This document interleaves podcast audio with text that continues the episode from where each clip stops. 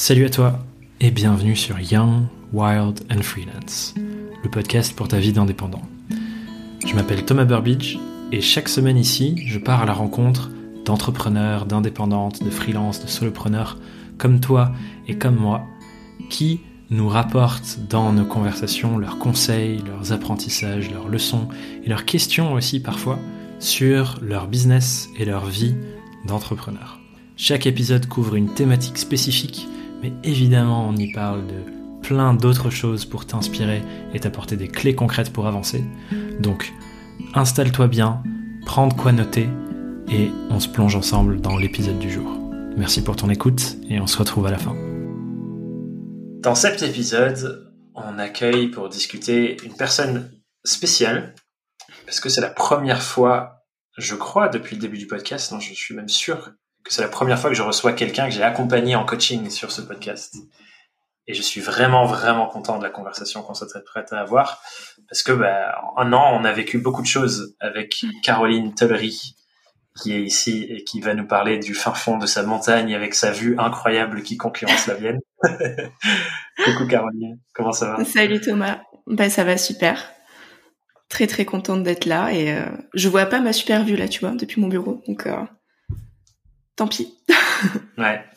Moi, moi non plus, je ne suis pas face à la vue, mais bon, euh, je sais que la tienne est, est, tout aussi belle que la mienne, avec plus de montagnes et je crois un lac aussi. Et un lac, ouais, carrément.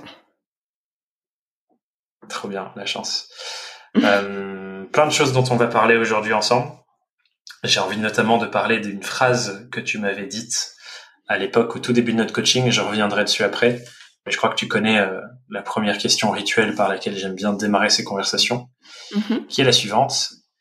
Caroline, comment, mais surtout pourquoi est-ce que tu es devenue indépendante? Ok. Euh, alors moi, je suis devenue indépendante en 2019, euh, juste après la naissance de mon premier enfant. Donc en fait, il y a eu, c'est une année où s'est passé beaucoup, euh, beaucoup de choses en même temps. Donc mon conjoint a été muté ici dans les Alpes. Donc moi, j'ai dû perdre mon, Mhm. mon travail. Euh, J'étais chargée de com euh, sur Toulouse et euh, et voilà. Donc on savait aussi, euh, il y avait ce déménagement qui arrivait, il y avait le bébé qui allait arriver aussi. Et euh, je savais que j'allais habiter dans un coin perdu de France. Euh, j'avais j'avais passé en fait euh, quand j'étais salariée, j'habitais pas euh, sur place. Enfin, j'habitais pas proche de mon lieu de travail, donc je faisais euh, deux heures et demie Ah. le matin de transport et deux heures et demie le soir. Wow. Et là, ça s'annonçait à peu près la même chose, tu vois, pour euh, pour aller bosser. Euh, donc je Ah ouais, j'avais pas, euh, je me t'ai pas rendu compte à l'époque que c'était ça deux heures et demie aller deux heures et demie retour, c'est, c'est énorme. Ouais, en fait, j'habitais dans le fond du Tarn. Tu vois, je faisais terminus à terminus en train, donc Ah. une heure et demie de train, et après j'avais une demi-heure de bus pour euh, Wow. pour y aller. Ouais. Ok. Mais euh, ça, c'était intense, mais ça a été parce que j'ai eu deux années en alternance. Du coup, je bossais à fond dans le train et le soir j'étais Hmm. tranquille. Euh, et j'ai la chance de dormir dans le train. Tu vois, donc tu me mets dans un train, je m'endors direct. donc je les ai pas trop vus passer, mais c'est vrai que quand j'ai arrêté de le faire, j'ai l'impression d'avoir eu tu sais, toute une fatigue qui tombe dessus comme ça d'un coup. J'étais mais KO. Hmm. Et là, avec un bébé qui arrivait, je m'étais dit c'est mort, je veux pas repasser euh, ma vie dans les transports, je veux profiter un peu. Euh, pas envie de Hmm. faire des trajets, et puis envie aussi de me laisser porter dans cette euh, dans cette première maternité, profiter de mon bébé, et puis euh, voir voir ce qui allait se passer. Je me suis pas en vrai posé trop de questions. Euh, je m'étais pas renseignée Ouais. avant, tu vois, sur le, le fait d'être freelance, de- d'avoir des statuts particuliers, euh, trouver des clients, c'était quoi mes offres. Enfin, vraiment, j'y suis allée euh, euh, pff, au feeling, quoi. Enfin, franchement, c'était très. Ouais. J'ai suivi le mouvement, tu vois. Donc, euh, ouais, octobre Ouais, donc- 2019, freelance à temps plein. Ouais. Du coup, ce que j'entends, c'est que c'est effectivement plus les conditions de, d'évolution de ta vie, et de ton couple, Mm. qui ont fait que ça s'est imposé comme la, presque la meilleure chose à faire, de se dire j'habite au fin fond de nulle part, j'ai un Ouais. enfant qui arrive, j'ai envie d'en profiter, j'ai pas envie de subir le lieu où j'habite et la Mm. disponibilité du travail euh, à Ouais. côté. Donc, je vais créer ma, ma propre ressource travail, quoi, finalement. C'est ça, et puis euh, ouais, la flexibilité que ça te permet d'avoir aussi quand t'es parent, c'est hyper, euh, c'est hyper agréable, on va pas se mentir, parce que euh, au départ, donc mon fils allait à la crèche trois jours par semaine, mais t'es jamais à l'abri, voilà, il fait ses dents, il a de la fièvre, la crèche ferme, il faut aller le récupérer, enfin voilà, c'est une flexibilité qui est qui est trop importante. Maintenant, je pourrais pas, juste pour ça, je pourrais pas revenir salarié. Ouais. C'est impossible. Ouais, c'est clair. Mais tu vois, c'est intéressant parce que en t'écoutant, je me dis, tu vois, je pense que c'est pas encore la norme en France, en francophonie d'ailleurs, si on est temps de se dire, ok, je me retrouve dans cette situation. Il y a hmm. beaucoup de gens qui ne seraient, se seraient dit, bah, ok, je vais faire avec ce qu'il y a à côté et qui, qui vont quand même rester dans ce truc de, il me faut un job salarié et je vais regarder qui embauche dans le coin, quitte à finir euh, à hmm. bosser au supermarché du coin parce que c'est tout ce qui est dispo, bah, je vais faire ça. Tu penses que c'est quoi qui faisait que la case entreprendre existait? De base parce que pour plein de gens, je pense que cette case, elle existe même pas dans la réflexion, tu vois. Ouais. Je pense que déjà, je suis partie avec un, un avantage, c'est que euh, mon conjoint, tu vois, il a une, il est salarié. Il a une bonne place, on a un logement de fonction. Euh, je me suis jamais posé la question de mince, j'ai pas assez facturé ce mois-ci, je vais pas pouvoir payer, je sais pas mes factures ou euh, mmh. à bouffer, enfin quoi que ce soit, tu vois. Donc déjà, je trouve que c'est un luxe euh, énorme qu'on a de pouvoir se dire, bah je fais ça un peu euh, pour m'amuser. Et je sais que de toute façon, on n'a pas besoin de plus pour vivre que ce que euh, gagne mon, mon conjoint, tu vois. Donc ça, c'est, ça m'a clairement donné l'espace de pouvoir faire ça. Et, euh, et après, on a la chance aussi. Euh, donc, je me suis, j'ai décidé moi de créer tout de suite euh, une société. Je me suis pas mis en micro. Et quand tu es créateur d'entreprise, tu as droit à ton chômage pendant deux ans, pareil. Donc, ça aussi, c'est un, mmh c'est hyper pratique, on va pas se mentir. Euh, c'est hyper confortable quoi de savoir que euh, bah, j'ai bossé quatre ans et demi, j'étais salarié et là pendant deux ans, je vais pouvoir monter mon entreprise, euh, investir dans des coachings parce que je sais que euh, j'ai mon chômage qui va tomber et euh, et que financièrement parlant, ça le fait, tu vois. Il n'y avait pas cette pression là déjà et je crois que c'est c'est hmm. c'est une énorme pression quand on réfléchit à se lancer à son compte.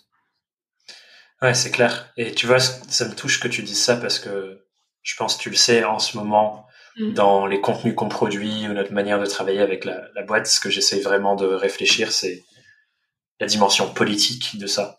Et mm.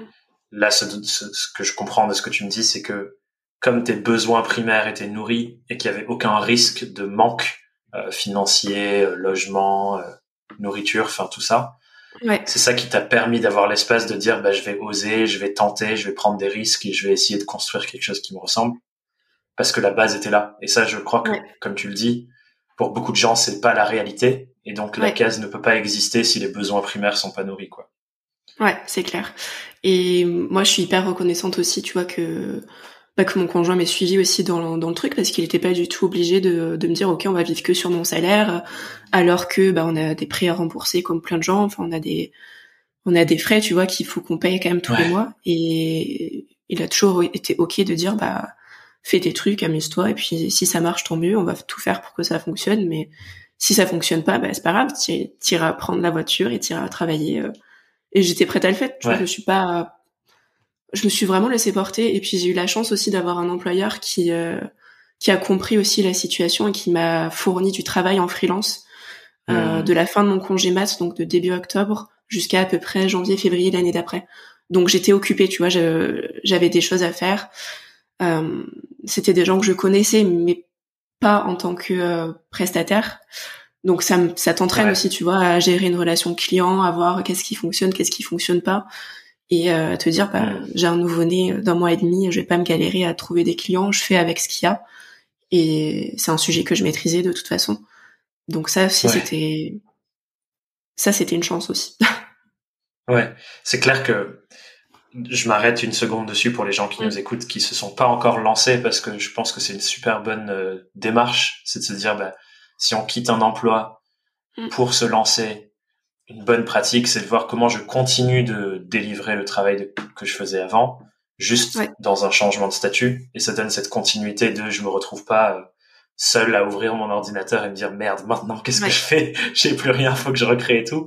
C'est pas facile cette situation là et je l'ai vécu moi-même le moment où tu ouvres l'ordi et tu, te mets devant en mode ok je sais pas quoi faire qu'est-ce que j'ai branlé? Et je pense que ça, c'est une super pratique, ouais, de voir comment je fais pour continuer ce que je faisais avant et payer en facture plutôt que payer en salaire, finalement. C'est ça. Et puis moi, je sais que euh, ma chef de l'époque était hyper ouverte à ça. Je savais déjà quand j'étais salariée qu'elle voulait monter une petite équipe de freelance euh, auquel, auprès mmh. desquels on pourrait, tu vois, euh, déléguer plein de sujets. Donc dès que j'ai su qu'on allait partir et que ça allait pas être possible pour moi de rester, ne serait-ce qu'en télétravail, je lui ai proposé direct. En fait, je lui ai dit, écoute, voilà ce qui se passe. Moi, je veux quand même continuer d'avoir du travail, donc je te propose ça. Et ils ont joué le jeu et c'était super de leur part, quoi. Ouais. La démarche proactive, je pense, euh, a beaucoup joué du coup. Euh. Là où et ça, mm. c'est un autre un autre truc qui est important à mon sens à mentionner, c'est, je pense souvent on peut avoir ce shift parce qu'on y est super bien entraîné avec l'école et le salariat de, je suis en posture d'attente, j'attends qu'on me donne des choses à faire et qu'on me dise quoi faire et qu'on du coup, quand t'es freelance, viennent me chercher. Là où là, ce que tu dis, c'est que direct, t'as la posture proactive de, OK, je sais que je pars. Je sais que il y a des choses qu'elle est en train d'essayer de vouloir faire, ma supérieure. Comment je peux l'aider à faire ça et je vais proposer quoi. Et ça, je trouve, euh, je pense, que tu t'en rends compte en, en étant compte que c'est un shift important. c'est clair. Ouais, et puis je pense que c'est important aussi, tu vois, ça faisait quatre ans et demi que je bossais là.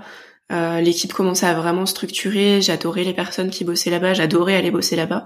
Et c'est important aussi de pas de pas partir, tu vois, en claquant la porte et euh, et en se fermant du coup après des portes pour soi-même. Et euh, c'était important, tu vois, de, de finir la chose proprement et euh, de les accompagner vers cette transition là aussi parce que j'avais une, une, remplaçante qui arrivait pour mon congé mat, mais à ce moment-là, on savait pas en fait que j'allais partir, donc on était plutôt dans l'optique de je ferais du télétravail. Et du coup, dès que j'ai eu l'info, bah tout de suite, quoi, faut pas.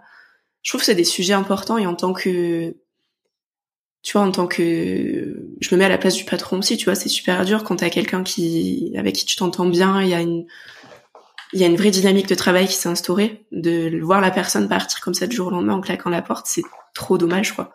Donc vraiment être dans une posture où tu te dis, je vais, je vais faire les choses bien, je vais accompagner ça, et ils avaient des projets à me donner, tant mieux, tu vois, ils en auraient pas eu, bah, j'aurais pas eu de remords non plus parce que j'aurais fait les choses bien, quoi.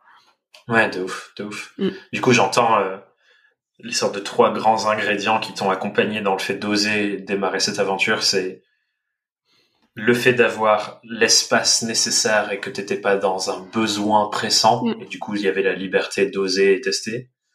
Donc un entourage, enfin un système qui te permettait de le faire. Et là, je pense que c'est toute la dimension politique qui est hyper importante, euh, où euh, bah, l'État, le gouvernement doit permettre d'avoir cet espace et que le, les besoins primaires de tout le monde soient remplis.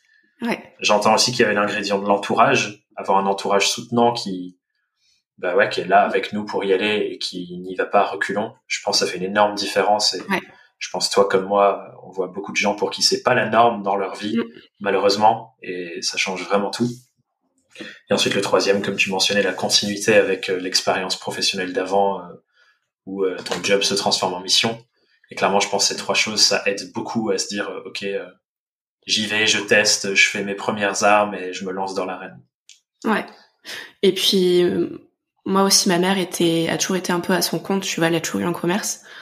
Donc, je pense que j'ai vu ça aussi, tu vois, le, côté, bon, juste on y va et puis ça permet d'être flexible et en vrai, ça apprend, ça t'apprend aussi beaucoup de choses. Donc, moi, je suis vraiment allée comme ça, quoi. je me suis pas posé plus de questions que ça. Et avec le recul, je me dis c'est c'est vraiment une chance parce que j'ai des copines là qui sont en train de se lancer aussi. Et quand je vois la galère que c'est de ouais, juste par quel bout est-ce que je prends cette cette nouvelle vie quoi C'est ouais. Il y a tellement de, de, choses à penser et à faire que surtout quand t'as un nouveau-né, tu vois, je c'est ton premier, tu sais déjà plein de choses à gérer. Je sais pas prendre la tête pour le pro. ouais. On va faire ça et puis on verra bien ce que ça donne. Et puis ouais. Ouais ça fait depuis 2019 et aucun regret quoi. Ouais, mais c'est vrai que après je pense chaque mode de commencement de cette aventure a ses avantages et ses inconvénients. Là où toi, ce que je comprends, c'est ok, j'ai directement eu du travail et je sais qu'il y a d'autres missions qui tombaient après, notamment via Malte pour toi, où ouais. du coup t'étais directement dans le faire, faire, faire, faire, faire. Mm. Et c'est un des sujets qu'on a retravaillé ensuite quand on a bossé ensemble en coaching de ok, prenons du recul maintenant et si je sors de que faire, ouais. parce que bah, certains des inconvénients de faire que faire, c'est qu'on n'a jamais vraiment défini qui je suis, pour qui je suis et qu'est-ce que j'ai envie de faire. Et en même temps, de l'autre côté, si tu commences direct avec rien et que tu es en train de travailler un peu dans le fond euh, sur euh, pour qui j'ai envie de bosser, qu'est-ce que j'ai envie de faire, mais qu'on n'a pas la matière première du terrain, là aussi, il y a des inconvénients. Donc je pense que c'est un mariage des deux mm. qu'il faut qu'il faut faire. Donc ouais, mais pas pas évident dans les deux situations. Enfin voilà, avantage inconvénient quoi. Ouais, après je pense aussi qu'il faut après, c'est peut-être moi, tu vois, qui suis un peu euh, peace and love par rapport à ça, mais je pense qu'il faut faire confiance aussi un peu des fois aux planètes. tu vois, moi, enfin, j'ai toujours l'impression qu'il y a tout qui se passait au moment où ça devait se passer. Et, euh, et juste, tu prends ce qui vient et tu fais avec et, et, euh, et tu vois ce que ça donne. Après, voilà, j'ai j'ai de la chance, tu vois, il m'est pas arrivé un pépin en cours de route ou quoi que ce soit, donc j'ai reçu que du positif pour le moment, je touche du bois. Mais ouais, euh, ouais de savoir faire avec ce qu'on te donne et puis euh, euh, ouais. après, tu vois, tester, c'est vrai que le premier jour, je me rappelle quand même, j'avais mon fils, tu vois, qui, ne dormait pas, donc déjà la ressource euh, énergie pour moi était hyper basse. Mais j'ai ouvert mon ordi, j'étais là, euh, c'est le premier jour, je suis plus en contrat chez personne. Qu'est-ce que, comment, c'est quoi en fait? Ça veut dire quoi freelance? Qu'est-ce que je suis censée faire euh, euh, Comment ça se passe quoi? Et ouais, ça c'est dur et je trouve que on a la chance quand même d'être en 2023 et qu'il y ait plein d'outils euh, qui existent. Tu vois, tu parlais de Malte tout à l'heure, et euh, même si je pense on en, on en reparlera de Malte, mais euh, ouais. moi je suis hyper reconnaissante que ces plateformes-là aient existé parce que euh, je sais pas comment j'aurais fait euh, j'aurais fait sans ça. Après, ouais, j'ai prospecté, j'ai fait des cartes de visite que j'ai jetées un petit peu comme ça dans tous les commerces où j'allais, tous les gens que je voyais. du coup, je fais des sites internet, rappelle-moi. Mais euh, ouais, c'était pas. Ouais, j'ai fait les choses vraiment. Euh, je savais, je crois que je savais pas ce que je faisais en vrai. tu vois, je. C'était amusant et puis on y est allé quoi. Ouais. Ouais. Mais ce que je retiens de ce que tu viens de dire, c'est le côté il y a, y a un temps pour tout. Mm. Et euh, ce dont je voulais parler avec toi là, c'est quand on avait démarré notre coaching, qui je crois est neuf mois, presque un an après que tu te lances. Tu m'avais dit une phrase qui m'avait vachement marqué. Tu m'avais dit euh, j'ai l'impression quand je bosse avec certains clients que je suis un, comme un bien de consommation. On bosse avec moi et après une fois que c'est fini, bah on me jette et euh, voilà j'ai fait le travail mais on n'a plus besoin de toi. Je pense que t'es vraiment pas la seule à vivre ça dans ton aventure freelance. Et, euh, et en même temps j'entends que jusqu'à un certain moment c'était ok parce qu'en fait euh, voilà tu testais, tu avais des missions différentes, on venait faire appel à toi et tu faisais tes gammes et à ce moment-là tu avais c'était déjà bien quoi. Et c'était suffisant et tu t'es lancé et au bout d'un moment c'est plus ok. Et ça je trouve ça très intéressant. Parce que souvent on peut se dire bah, direct j'ai envie d'être euh, euh, parfait et, et hyper euh, dans les meilleures conditions dès le début. Mais en fait peut-être mm. qu'il faut passer par ça aussi pour l'apprentissage pour ensuite s'asseoir sur ce qui nous parle le plus quoi. Ouais moi je trouve que cette cette année que j'ai eue parce que de d'octobre 2019 jusqu'à ce qu'on débute le coaching j'étais vraiment ma principale source d'acquisition, c'était Malte. Je, je faisais que ça. Euh, j'ai demandé des recommandations, des recommandations pardon, tout de suite euh, aux anciennes personnes avec qui j'ai bossé. Et euh, voilà, j'ai suivi toutes les masterclass de Malte, tous les webinaires qu'ils font pour euh, comment avoir un bon profil. Euh, j'ai retravaillé mon portfolio, j'ai fait des petites mises en page, tout ça pour avoir un profil qui corresponde à ce que la plateforme attendait. Et ça a super bien marché. Je j'ai jamais eu la sensation de me dire oh, j'ai aucune demande ce mois-ci, euh, qu'est-ce que je vais faire? Ça a tout de suite, euh, tout de suite ça a pris, mais ça a tellement pris que pendant un an j'ai j'ai bah, j'ai charbonné comme euh, comme jamais quoi. Je me suis pas, tu vois, on n'a pas pris, on n'a pas vraiment pris de congé, on s'est pas arrêté. Euh, je bossais tous les jours. Euh, et puis et puis il y a eu le Covid aussi, tu vois, la première année où je me suis lancée. Euh, mai, juin 2019, là, on avait les premiers euh, confinements. Et moi qui venais d'un milieu où je bossais pour des pharmacies, mais j'ai été mais débordée de travail. tu vois, fallait faire des ouais. mono pour indiquer ici on vaccine, ici on vaccine pas. Enfin, il y a eu vraiment beaucoup beaucoup de travail à faire et j'ai jamais eu la sensation de soi de pouvoir lever le nez de mon ordinateur et me dire oh, qu'est-ce qui qu'est-ce qui se passe quoi. Et mmh. quand je l'ai fait, c'est là que euh, t'es tu t'es arrivé quoi. le Messi, tu vois. Euh, ouais, c'est ça. Et puis non, mais j'ai commencé aussi, tu vois, à, à, écouter des podcasts, à me renseigner un peu sur le sujet, à suivre des comptes qui, qui étaient freelance aussi, et euh, et juste à, voilà à commencer à prendre du recul sur ce qui se passait. Mmh. Et effectivement, j'étais épuisée. Euh, Mon mmh. fils dormait toujours pas, tu vois, au bout d'un an, et j'arrêtais pas d'enchaîner l'émission, donc c'était dur. Et, euh, et, là, je me suis dit non, il y a un truc qui va pas parce que je, je facture à tour de bras, mais je me sors très peu, euh, je gagne très peu avec ce que je facture. Donc certes, il y avait un problème, tu vois, de tarification de base, mais c'est l'erreur aussi qu'on fait tous dès le départ euh, quand on se met sur euh, des plateformes de freelance. Donc euh, ouais, il y a eu ce besoin de au bout d'un an de se dire bah c'est bon, j'ai testé plein de choses, je sais les gens avec qui je veux pas travailler, je sais pas encore exactement pour qui je veux travailler, mais je sais ce que je veux pas faire. J'ai testé, euh, j'ai eu le temps de mettre en place des outils, mettre, ouais, me créer des process, mettre en place des choses et maintenant euh, que j'ai ça, euh, j'ai besoin de passer la marche dessus quoi. Ouais. ouais et j'entends que il y a cette notion de tarification qui, je pense, effectivement, va en partie de comment ça se passe globalement quand on s'inscrit sur une plateforme comme Malte. Bah, il y a cette tendance à se dire, bah, je vais regarder les gens qui font à peu près comme moi. Je mm. vais pas mettre des prix trop hauts parce que j'ai je démarre et je veux des missions, donc on a cette espèce de réflexe bizarre de se mettre en dessous du prix des autres. Et on sait pas d'ailleurs comment les autres l'ont défini non plus, donc euh, bon, on se base sur pas grand chose. mais euh, mais je veux bien si si cette vague de juste pour reposer ce terme de freelance de consommation que je trouve hyper intéressant, que tu mm. nous repartages un peu. Qu'est-ce que tu entendais par ça quand tu tu m'avais partagé ce terme? Ouais, bah tu vois, c'est pour moi, en fait, c'était vraiment euh, les clients, ils étaient dans une grande surface, ils faisaient leur petit marché, ils demandaient à plein de gens, euh, ok, j'ai besoin d'un logo, euh, combien ça te coûte, tu vois, sans te donner plus de précision. Donc déjà, il y avait, un, je trouve, un manque de respect dans la, la forme euh, de ce qu'ils te demandaient. C'était toujours, euh, ah par contre, c'est un projet urgent, euh, je devais le sortir il y a déjà une semaine, donc il me le faut pour demain, tu vois, le truc classique. Et il y avait ce côté, on prend pas enfin, ils prenaient pas en considération en fait qu'il y avait une vraie personne en face d'eux.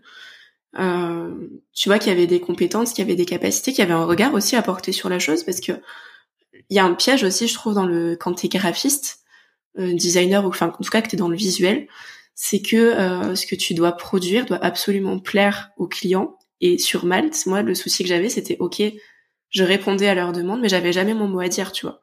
Ils avaient choisi une couleur un peu pourrie, et jamais euh, j'avais pas l'espace pour leur dire là je vous conseille pas ça parce que franchement euh, c'est pas le choix des couleurs est pas super mais il te faisait changer des détails 20 000 euh, fois mais c'est classique tu... enfin c'est vraiment euh, ouais c'est classique quand t'es dans le visuel et j'avais je trouve que sur Malte alors c'est pas vrai de toutes les personnes qui se mettent sur Malte pour trouver des freelances mais 80% des gens qui sont venus à moi c'était vraiment pour de de la vraie consommation tu vois le truc jetable mmh. c'était vraiment c'était ça quoi. J'avais l'impression d'être un quelque chose de jetable et c'était fini après euh, après la presta, c'était fini, j'avais plus de nouvelles, je savais pas si euh, les supports que j'avais créés, ils les avaient bien utilisés, je savais même pas si au final ils s'en étaient servis. Euh, est-ce qu'ils l'avaient retouché ou pas parce que mine de rien, tu passes du temps, tu mets de l'énergie et tu mets aussi bah, du cœur à faire les choses et puis tu te rends compte que bah ils ont changé tout seuls les logos les couleurs du logo ou ils ont revu la taille de la typo et ils ont tout cassé. Donc c'était vraiment ok, bah j'ai fait un truc, mais euh, en fait, euh, pourquoi tu m'as payé? Parce que tu le refais toi tout seul de ton côté et euh, tu hmm. tu mets un gros coup de pied comme ça dans mon travail. Et ça c'était ouais à fort. Je me suis dit mais les gars, je suis pas juste là pour faire des logos et des supports à tour de tour de bras et c'était du travail à la chaîne en fait. Et et c'était du jetable. Hmm. Concrètement, ouais, c'est moi c'est ça que je me voyais derrière ça. Ouais, ce que j'entends, c'est cette tension et, pour les gens qui nous écoutent, si vous vivez ça aussi, je vous invite vraiment à reach out et en parler soit à mm. Caroline, soit à moi. Enfin, parce que je pense que c'est vraiment le vécu de beaucoup de personnes, cette tension entre j'ai une expertise, donc j'ai des compétences au service d'un savoir très spécifique pour aider des gens à faire telle ou telle chose, genre créer une identité visuelle et ainsi de suite. Il y a un vrai savoir derrière mm. et que les clients viennent juste chercher euh, la compétence très terre à terre de bah, vas-y, euh, j'ai une idée, je veux juste que tu te taises et que tu fasses mon idée sur Photoshop ou mm. InDesign, mais surtout tais-toi s'il te plaît, juste fais ce que je te dis. Ouais. Et c'est effectivement euh, une tension, je pense, pour plein de gens qui qui se sentent vidés de ça, parce que ouais, t'es juste euh, bah, le bras articulé d'une personne qui a ses idées et qui a aucune envie de d'échange. Ouais. c'est triste, et c'est vraiment pas ce que je souhaite. C'est n'importe qui qui se lance parce que je pense que c'est pas ce qu'on veut vivre quand on est freelance. Quoi. Non, et puis ça tue ta créativité aussi à, petit feu, tu vois, parce que t'en viens à plus te poser de questions, juste tu, tu réponds à un brief, et de toute façon, tu sais que si tu proposes des choses un peu trop euh, éloignées de la demande initiale, ça sera de toute façon pas accepté, tu vois, donc tu commences à rentrer dans une espèce de routine aussi qui fait que moi, d'un point de vue créatif, j'avais l'impression, tu vois, de mourir à petit feu. Je disais, mais c'est, c'est, c'était tellement euh, à la chaîne et tellement répétitif. Et puis, hmm. ouais, je, je m'y retrouvais plus du tout. Et puis, il y avait ce côté aussi euh, positionnement, tu vois, qu'il fallait trouver. On a passé du temps à, à essayer de redéfinir ce que j'étais, ce que j'avais envie de, de partager. Et moi, il y a quelque chose que tu m'avais dit à l'époque et qui m'avait vraiment marqué. Euh, je te partageais le fait que euh, je me sentais designer, mais il y avait ce côté un peu stratège, tu vois. Vraiment la stratégie pour moi c'était hyper important. Et encore aujourd'hui, tu vois, j'essaye de faire en sorte de qu'on travaille la forme des projets, mais aussi le fond, parce que l'un et l'autre sont complémentaires et se nourrissent. Et, et je t'avais dit, mais ça, en fait, quand t'es designer, pour moi, c'est la base en fait. Cette stratégie-là, elle est tout le monde l'a fait. t'es obligé de la faire, sinon tu peux pas, tu peux pas y arriver. Et tu m'avais dit ouais, mais il y a une différence entre le faire parce que c'est une habitude et l'assumer et le dire, tu vois. Et ça, du moment que hmm. tu assumes aussi, euh, que du moment que j'ai assumé ça, ce côté vraiment designer stratège, euh, ouais, j'étais tout de suite dans une autre posture et ça a changé. Euh, ça a changé plein de choses pour moi. Donc hmm. se poser, euh, se poser les bonnes questions. Ouais, grave, grave. J'allais dire, j'allais commencer à demander à ton sens ce qui t'a aidé à sortir de ça, mais je pense que ce premier point de posture, il est hyper important parce que mm. tu peux être sur Malte, tu peux recevoir des demandes de Malte de personnes qui veulent que tu sois juste le bras articulé qui fait les tâches qu'ils veulent que tu fasses. Et en fonction de ta posture, de comment tu reçois ça, ça change tout. Soit mm. tu es en mode le client est roi, je vais faire tout ce qu'il dit et tu te replies, ce qui est, je pense, le cas pour beaucoup, beaucoup trop de gens sur Malte, par, malheureusement, par habitude, parce que c'est à ça qu'on nous entraîne aussi. Euh, on nous entraîne euh, pour être des bons petits soldats qui exécutent les désirs de la personne qui nous paye. Mais euh, à mon sens, on a un devoir pédagogique, on a un devoir, comme tu dis, d'aller plus loin. Et là, dans la posture, ça change tout, parce que tu peux aussi recevoir ces demandes et dire, bah, j'entends que vous avez besoin de ça. En revanche, dans ma méthode de travail et comment mm. moi je travaille, pour avoir les meilleurs résultats pour mes clients, on passe par ça, puis ça, puis ça, puis ça. Si vous ne voulez pas faire tout ça, bah, c'est très bien, mais ce sera pas avec moi, quoi. ouais. Et puis, il faut pas avoir peur de le dire aussi, parce que je pense que des fois, on se dit, mince, si, euh, si je présente ça, c'est plus long que, que les délais qu'il m'a, que le client m'impose. Est-ce que derrière, euh, ben, je vais avoir d'autres demandes? Parce qu'il y a ce côté engrenage aussi. Plus tu fais de missions sur le mat, plus tu gagnes des points et mieux t'es mis en avant par l'algorithme aussi. Donc tu dis zut, si je refuse ou si le client refuse cette mission-là avec moi, est-ce que ça va pas dégringoler derrière aussi? Et pour moi, Malte, il faut, enfin même toutes les plateformes, hein, il faut vraiment le voir comme un, c'est un canal d'acquisition à part entière. C'est pas, euh, hmm. il faut pas mettre tous ses efforts là-dessus, mais il faut vraiment le voir comme si euh, tu avais une stratégie de création de contenu, je sais pas moi pour LinkedIn ou que tu faisais de du Google Ads ou peu importe, tu vois, mais il faut le voir comme dans comme si ça faisait partie d'un écosystème. C'est bien d'y passer du temps et c'est bien d'être présent, mais il faut pas, euh, faut pas avoir peur de dire non aussi à certains projets et de se dire c'est pas grave si je perds deux clients Malte, ma vie va pas s'arrêter quoi. il y a plein de façons de rencontrer les gens. Ouais. Ouais, ce que j'entends là-dedans, et je pense que c'est le cas avec beaucoup de choses, c'est que le risque, c'est la dépendance finalement. Si la seule manière dont je peux travailler, c'est avoir des gens via Malte, bah, je vais tout faire pour abonder en ce sens et bah, parfois ça veut dire euh, euh, nuire à mes propres conditions, baisser mes tarifs alors qu'en vrai c'est pas du tout rentable de le faire. Enfin voilà, aller à son propre rencontre ouais. juste pour euh, nourrir Malte la machine et je pense que c'est vraiment pas le but. Ouais, c'est ça et puis il y a une part de kiff aussi dans le travail qui est quand même importante et s'il y a plus du tout de plaisir dans ce que tu fais parce que bah t'enchaînes les projets à la chaîne et t'as pas le temps de bah, de prendre du recul ou ne serait-ce que des vacances, tu vois, pour te reposer, bah, le kiff il est plus et s'il y a pas de plaisir dans, dans ce que tu fais, bah, ça va mourir quoi. C'est c'est c'est normal.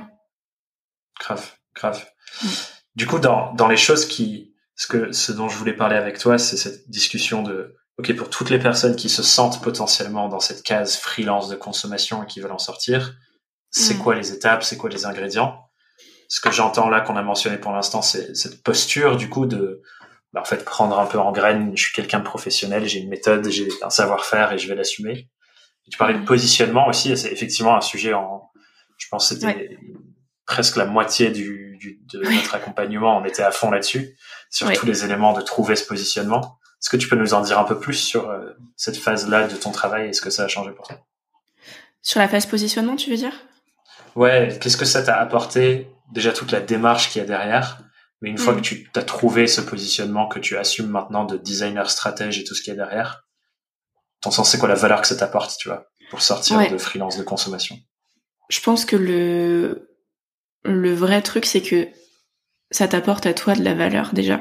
Tu tu vois, t'es fier de hmm. C'est quand même dur, tu vois, de trouver un positionnement et de définir des offres et de trouver le ton avec lequel tu as envie de, de, communiquer.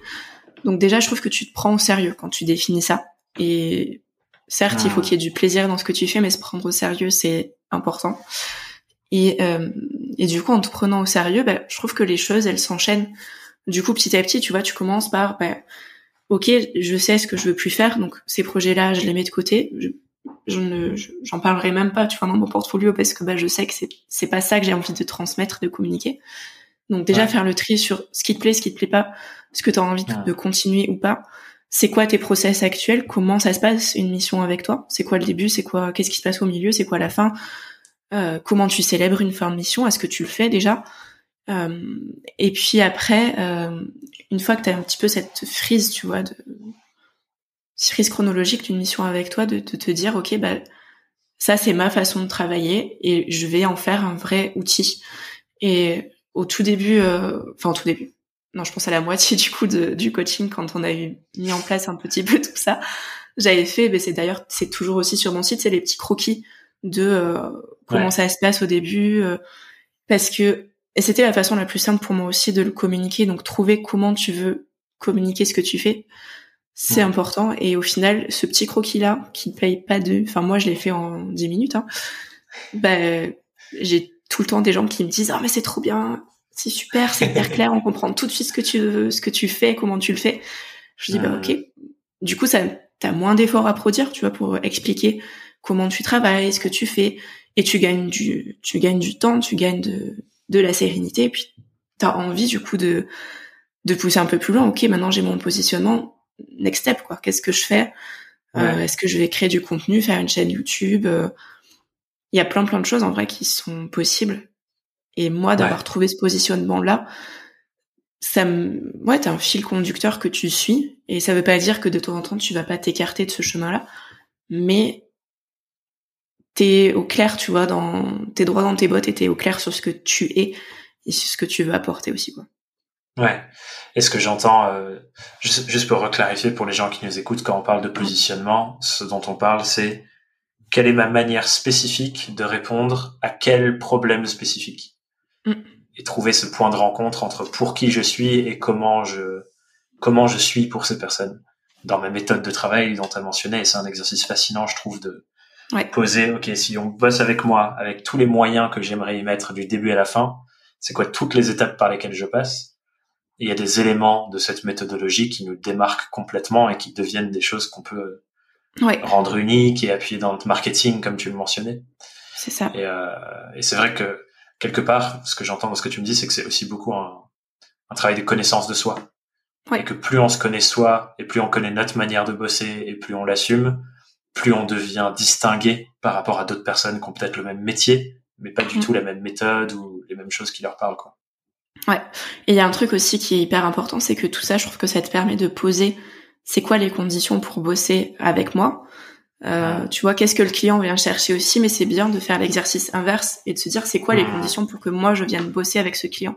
Qu'est-ce que j'attends de la part du client? Tu vois, est-ce que j'ai des est-ce que j'ai des choses qu'il doit faire absolument? Est-ce qu'il a une posture à avoir? Moi, je sais que le côté euh, projet passion pour mon client, si le projet est pas assez vivant chez lui, s'il a pas, tu vois, ce petit côté euh, plein d'énergie, il y a une petite flamme euh, en lui par rapport à son projet, bah, j'irai pas quoi. Enfin, ou j'irai mais à reculons et c'est pas du tout une bonne, euh, c'est pas une bonne idée.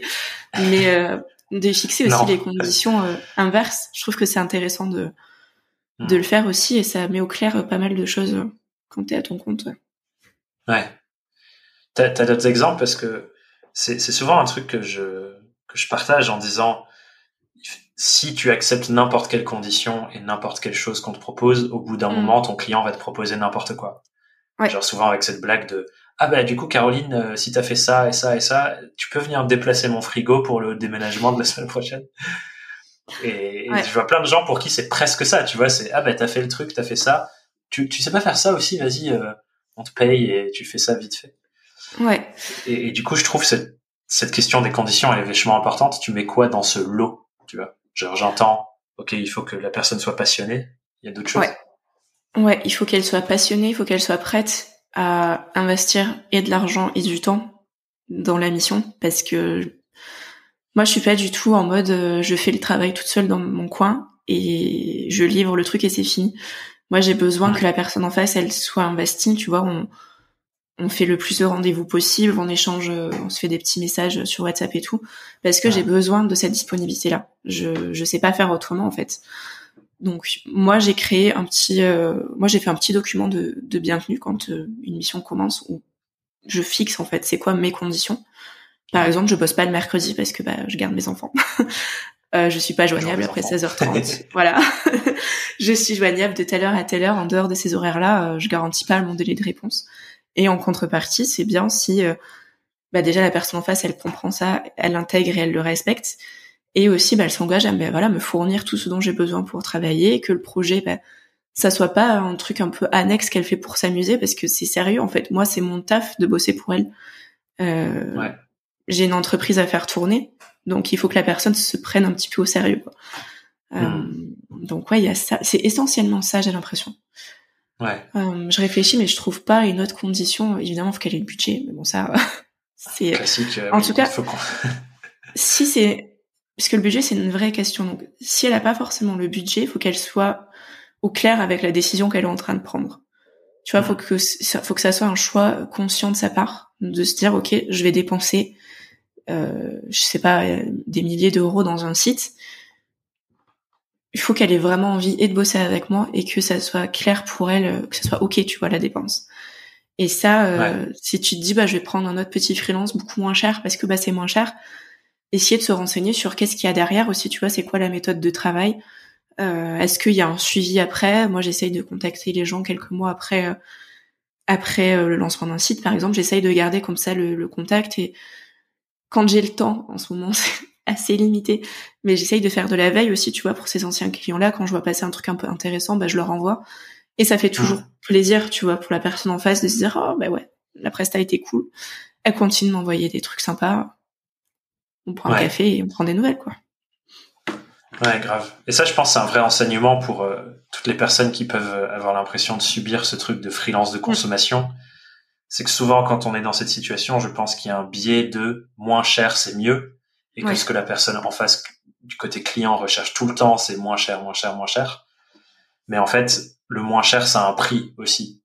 Et je trouve que là, tu le mentionnes très bien, c'est de se dire, un prix, il y, a, toujours des choses derrière. Il y a la méthode de travail, il y a à quel point je vais loin dans ce que je fournis ou pas, dans le soutien ou pas, mm. dans le nombre d'allers-retours ou pas, dans l'individualisation ou pas. Et je pense que c'est un truc pédagogique très important aussi et quelque part notre rôle en tant que professionnel, euh, certains dépendants mais professionnels, d'éduquer les personnes qui cherchent à travailler avec nous aussi en disant, bah, moi, voici comment je travaille mon tarif, il sous-entend donc derrière qu'il se passe toutes ces choses-là. Si vous trouvez moins cher, je vous invite à checker qu'est-ce qu'il y a derrière. Parce que oui, moins cher, c'est bien, mais si vous vous mm. retrouvez euh, largué euh, avec un site que vous ne comprenez pas et que vous ne pouvez pas changer vous-même, est-ce que ça vaut le coup de payer moins cher pour ça quoi? Ouais.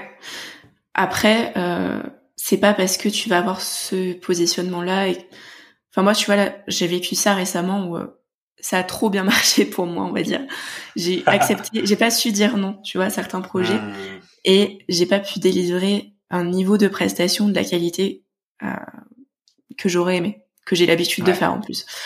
Donc ça te met dans une situation aussi où tu te dis, bah, apprendre à dire non, c'est hyper important, et savoir dire au bon moment aussi à la personne, ok, là, je vois bien que je suis complètement sous l'eau, euh, je te sens frustrée parce que j'arrive pas à communiquer avec toi sur où j'en suis dans le travail je te redirige vers quelqu'un d'autre. Tu vois, c'est pas que c'est ok aussi de pas pouvoir finir une mission parce que bah t'as un contexte de vie qui fait que c'est compliqué pour toi en ce moment.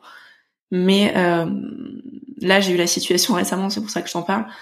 Ça, pour moi, c'est un truc euh, plus jamais. Tu vois, je ne veux plus jamais avoir à vivre ça. C'est hors de question. Donc, 2023, j'accepte, j'apprends à dire non. ça va être un peu mon enjeu. Et, euh, et c'est super. Et c'est dur, tu vois, de dire non. Donc, euh, j'avais le souci sur Malte aussi. J'ai accepté des projets, j'ai accepté des choses qui me correspondaient pas forcément parce que je savais pas dire non et j'avais peur de, de l'après, quoi. Ouais. Euh, en tout cas, ce que j'entends, ce qui est chouette, c'est que effectivement, on avait eu cette conversation sur apprendre à dire non à l'époque, mais que tes noms sont de plus en plus durs parce que c'est des choses de plus en plus qualitatives qu'on te propose. À l'époque, dire non, c'était ah j'ai besoin d'argent, donc je vais pas dire non, peu importe la mission. Aujourd'hui, c'est les missions que j'attire me font toutes kiffer, mais à tel point que je dois renoncer à des choses géniales et c'est un non plus difficile que de renoncer à des trucs qui t'inspirent pas. ouais. Et c'est c'est hyper dur, c'est inconfortable, c'est c'est vraiment euh... je crois que c'est un truc, c'est un peu cyclique aussi, tu vois parce que j'ai l'impression qu'il y a des périodes de ma vie où j'arrive, tu vois, plus facilement à dire non, là je suis fatiguée, j'ai pas le temps, j'ai pas l'énergie à consacrer à un projet ou j'ai trop de projets en ce moment, j'y arriverai pas. Et j'arrive à dire non. Puis il y a des phases comme ça où bah juste j'ai tellement peur de la suite que juste je vais pas dire non, tu vois. Et l'année dernière, c'était ça parce que j'ai eu un deuxième enfant là cet été et j'ai eu tellement mm. de demandes avant mon congé mat. Je dis c'est trop bien, ça me rassure pour après mon congé. Je sais que je vais avoir ces projets-là, donc j'ai dit oui à tout. Et je me suis retrouvée, je me suis juste retrouvée euh, bah dans la merde en fait, tu vois, à, accepter trop de choses. Et j'ai mis des gens dans la merde.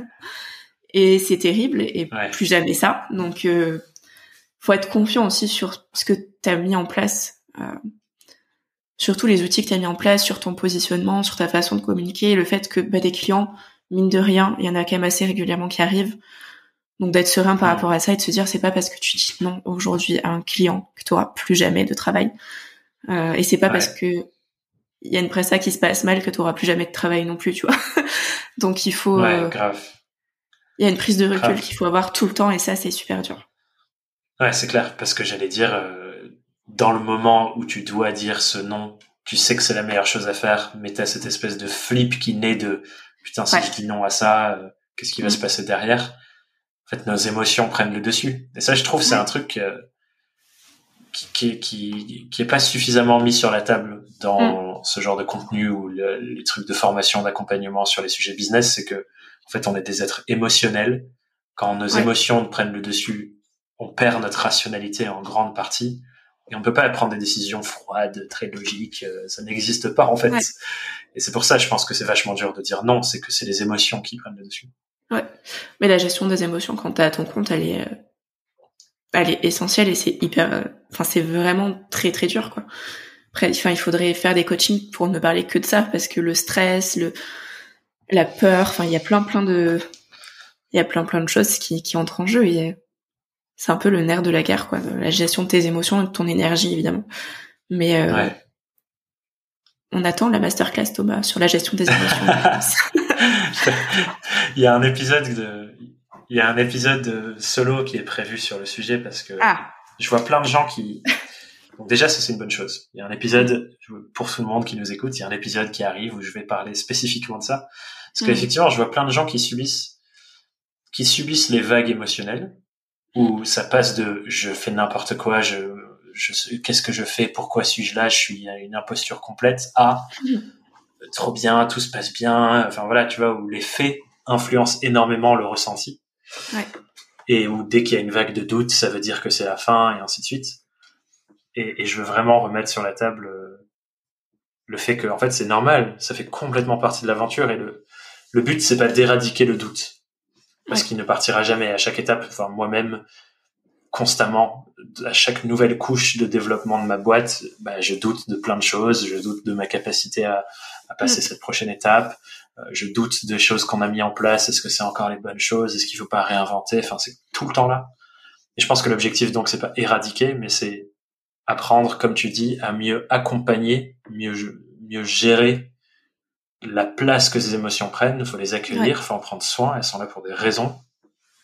Mais quand on laisse la peur, par exemple, diriger la barque, bah, je suis pas sûr que la barque aille au bon endroit, quoi. Et, du coup, ça, c'est toute une maîtrise.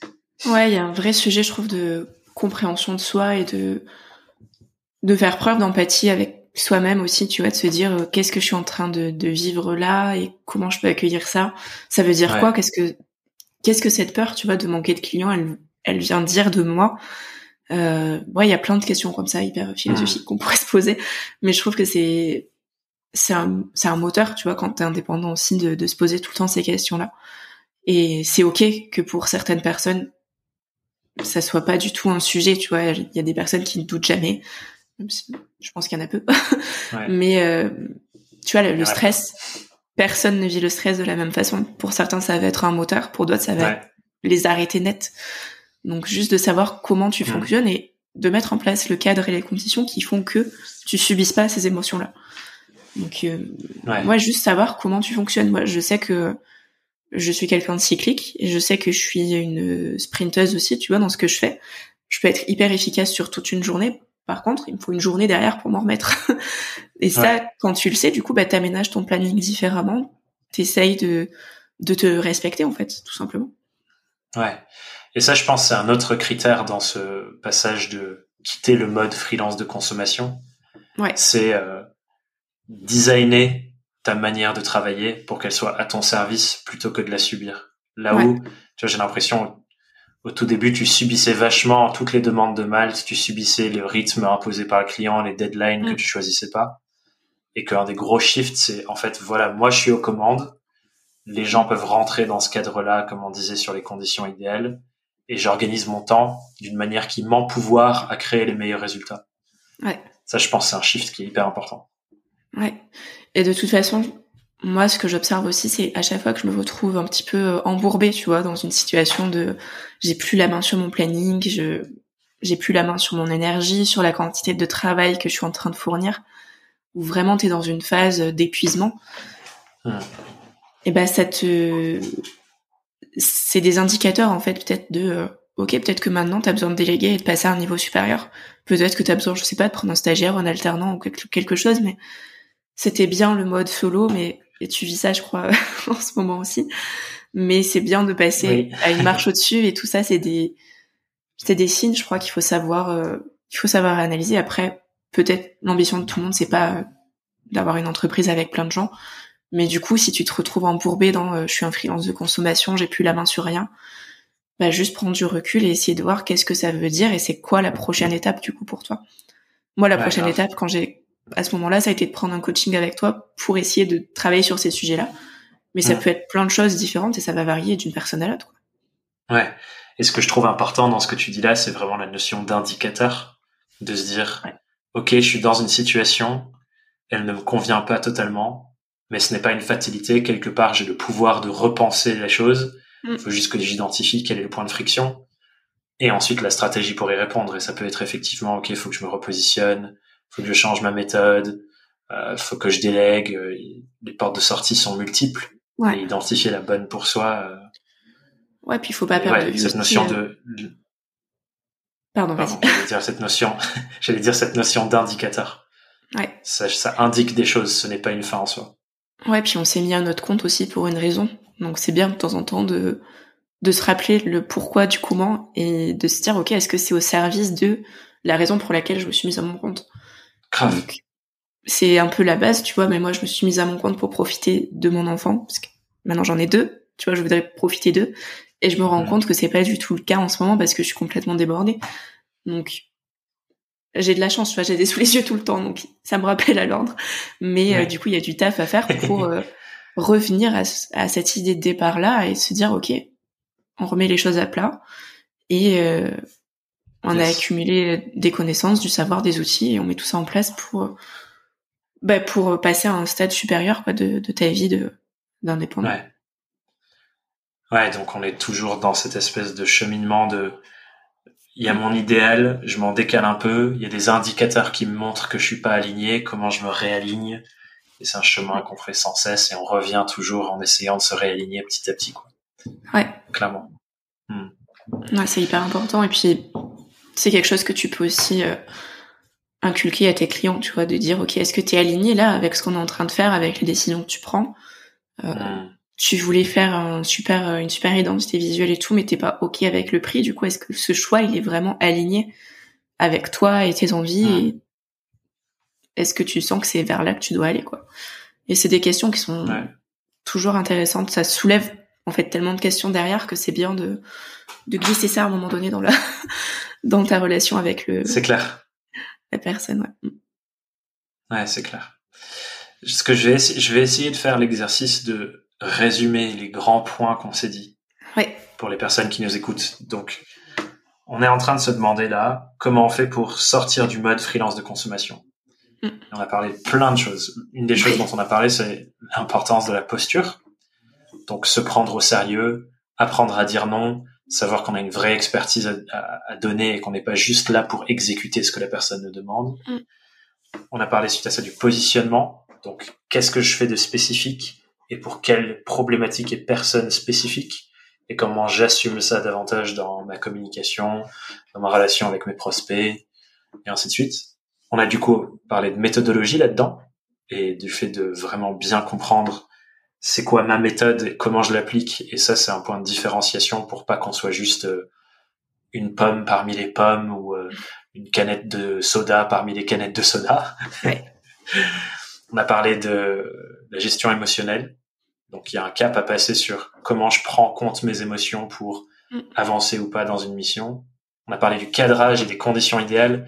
Et ça, d'ailleurs, c'est un truc, je le répète ici je t'ai trouvé impressionnante pendant euh, tout l'accompagnement sur le coaching, ta capacité à prendre un truc comme cette conversation qu'on avait eue sur les conditions idéales, et la semaine d'après, tu arrives avec bon, bah, j'ai fait un gros document avec toutes les conditions, je vais l'envoyer à début de chaque mission.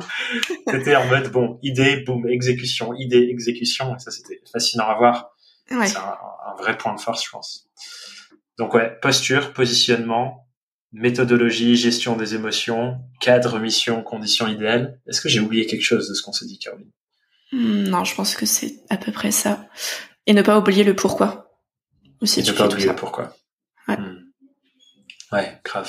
Ce qui est quelque chose qu'on oublie régulièrement, quoi. On se perd dans le dans le quotidien de la nouvelle mission, les 1000 prochains euros de chiffre d'affaires, tout ça, et on hmm. oublie que bah je suis là parce que j'ai choisi et j'avais une quête à la base pour laquelle je suis venu. C'est quoi, c'est quoi déjà cette quête?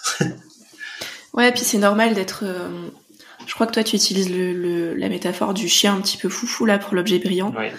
Et euh, c'est normal, tu vois, quand on se lance et de voir que bah oh, j'ai du travail qui rentre, j'ai des missions et tout, c'est normal d'être dans un état de je prends tout ce qui passe et c'est trop bien et je m'éclate et, et c'est cool. Mais calmons-nous, calmons-nous deux minutes. Et euh, ouais, il faut, il faut savoir aussi avoir des phases où tu juste tu, tu analyses ce que tu as déjà fait et tu ne fais rien quoi. C'est, c'est important. Ouais, grave. Prenons des vacances. c'est utile. Qui font vraiment du bien. Complètement. J'en sors de quatre jours et je suis euh, ravi de ce, cet espace de vide pour me laisser re-remplir. ouais. Et puis il faut pas oublier que l'ennui c'est quand même euh, faut pas enfin faut qu'on se sorte de la tête que s'ennuyer c'est nul et c'est péjoratif tu vois c'est hyper euh, c'est hyper important de s'ennuyer. Ça nous ça nous apprend plein de choses et on, on a de belles décisions qui émergent quand on s'ennuie. Hmm, donc euh, accepter aussi de pas avoir de demande des fois et de se dire ok là je m'ennuie.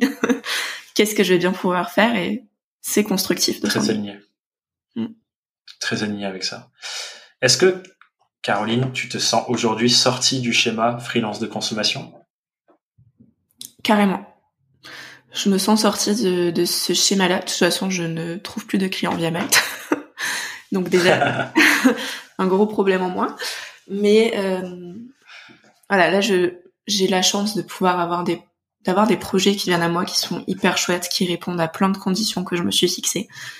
Là, mon enjeu, c'est plutôt me structurer, euh, prendre du temps aussi pour prendre soin de moi, de mon entreprise et prendre du recul sur tout ça. Voilà, je crois que c'est juste une étape, euh, l'étape d'après. Quoi.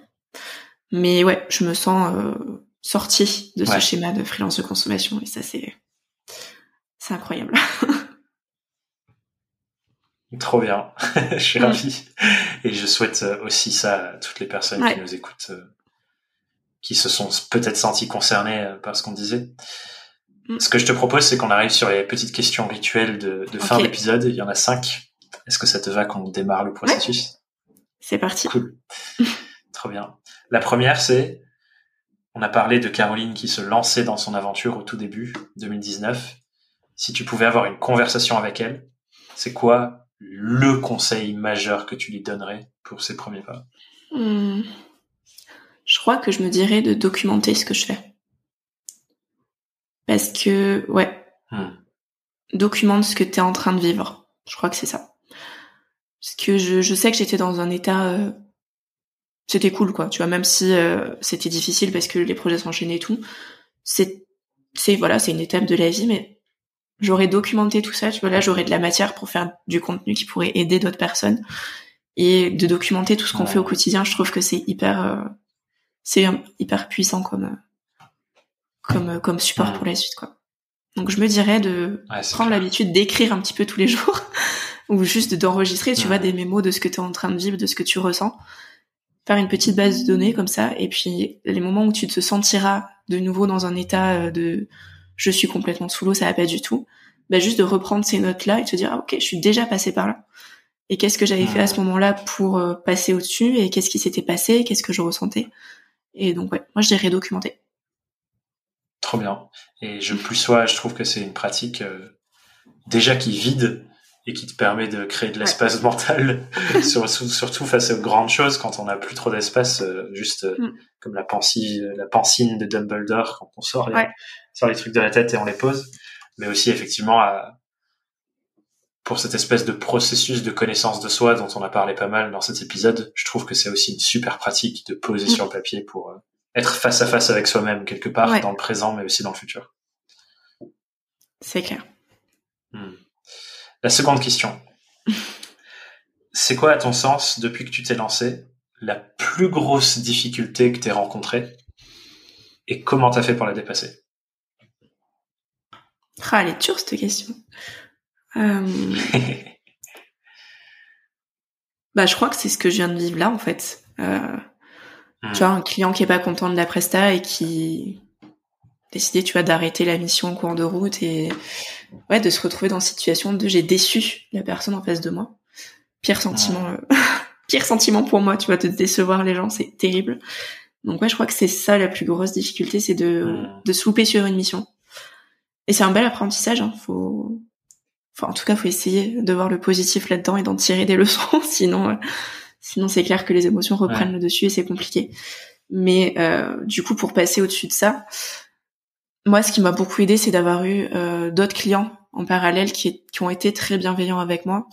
Moi, j'ai cette chance en fait d'avoir des clients euh, que je considère comme des clients en or, vraiment. je suis bénie par des clients incroyables et euh, et il y a de l'espace, tu vois, pour communiquer sur plein de sujets différents et tout. Et, et ouais, ils ont été là, ils m'ont rappelé, euh, non mais attends, mais moi tu m'avais livré tel truc l'année dernière et j'avais adoré, c'était super.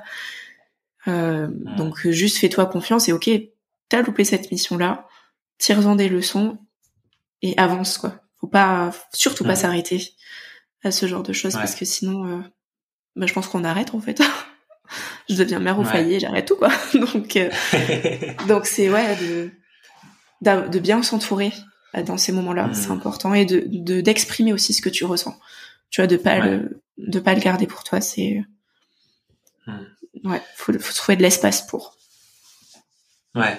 Et je pense que ce que tu mentionnes est très vrai, c'est dans ces moments-là, le poids que une expérience désagréable et où on a pu décevoir quelqu'un Mm. prend tellement plus de poids que euh, des dizaines et des dizaines d'expériences hyper positives où tout le monde était satisfait. Ouais. Genre tout d'un coup, tout ça, ça s'efface et ça se perd derrière et c'est comme si ça n'avait jamais existé.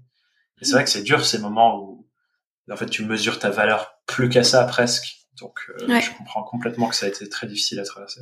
Ouais, c'est pour ça c'est important, tu vois, dans la la durée d'un projet, quand tu arrives à la fin, bah de de- d'envoyer un petit questionnaire aux gens pour qu'ils te laissent un témoignage. Qu'est-ce que t'as pensé? Qu'est-ce que je peux améliorer et tout? Parce que s'il y a des belles choses à en ressortir, parce qu'on va dire que tu as bien fait ton taf de A à Z, les personnes sont hyper heureuses d'avoir bossé avec toi. Ça fait juste du bien, tu Ouais. vois, de relire ces témoignages-là et de se dire, ok, bon, sur les 20 personnes que j'ai accompagnées, il y en a une qui a pas vécu l'expérience de fou que j'avais envie de lui faire vivre. ça arrive. Malheureusement, ça fait partie de la vie. On reste des humains. Il y a d'autres humains qui m'aiment, tu vois. Donc ça, faut, c'est important. Ouais. Et euh, pour, pour appuyer sur ça, parce que c'est peut-être le cas d'autres personnes qui, qui nous écoutent, qui vivent en ce moment ça ou qui ont vécu ça. Mm.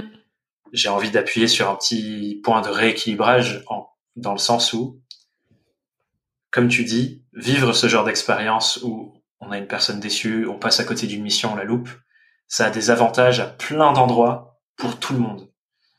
Pour toi, parce que comme tu le dis, tu apprends plein de choses sur ton processus, sur euh, ok, peut-être que là j'ai pris trop de gens et ça me donne des leçons importantes pour la suite. Et ça, c'est quelque part bien parce que souvent les êtres humains ont besoin de vivre des choses très désagréables pour mm. se bouger. Donc peut-être que sans ça, il y a des choses que tu vas mettre en place que tu n'aurais jamais mises en place avant. C'est une bonne nouvelle pour ça. Mais c'est aussi quelque part une bonne nouvelle pour nos clients parce que ça les aide à avoir beaucoup plus de clarté aussi mm. de leur côté sur ce genre de choses. Sur, OK, qu'est-ce qui est important pour moi avant de m'engager? Peut-être que c'est des choses qui dont ils n'avaient même pas conscience sur eux de tiens ça c'est vraiment important pour moi. Je m'en étais jamais rendu compte. Cette expérience certes désagréable ramène à la lumière les choses qui ont besoin d'y être. Ouais. et sur le court terme c'est très dur à vivre pour tout le monde très inconfortable et malheureusement des fois ça peut mettre fin à des relations. Mais sur le long terme tout le monde gagne. Et mm. moi c'est un truc que j'avais reçu euh, dans, dans différentes pratiques de développement personnel et c'est un espèce d'ancrage qui reste en tête maintenant.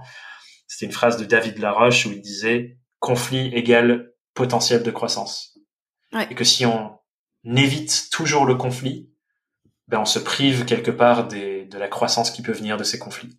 Hmm. L'idée c'est pas de rechercher le conflit, mais c'est de se dire que quand il y a conflit, c'est quelque part un potentiel d'avoir du mieux de l'autre côté pour tout le monde.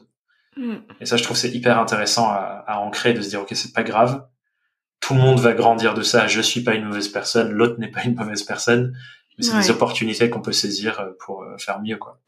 Ouais, ça te permet de, de redéfinir à nouveau les contours de le cadre dans lequel tu bosses aussi. Et ouais, ça apprend plein de choses. Après, c'est clair que bah, je pense qu'il faut pas hésiter dans ces moments-là à, à, se faire accompagner aussi et à aller juste demander de l'aide parce que des fois, Ouais. Juste dire au secours, à l'aide, je me euh, je suis complètement sous l'eau.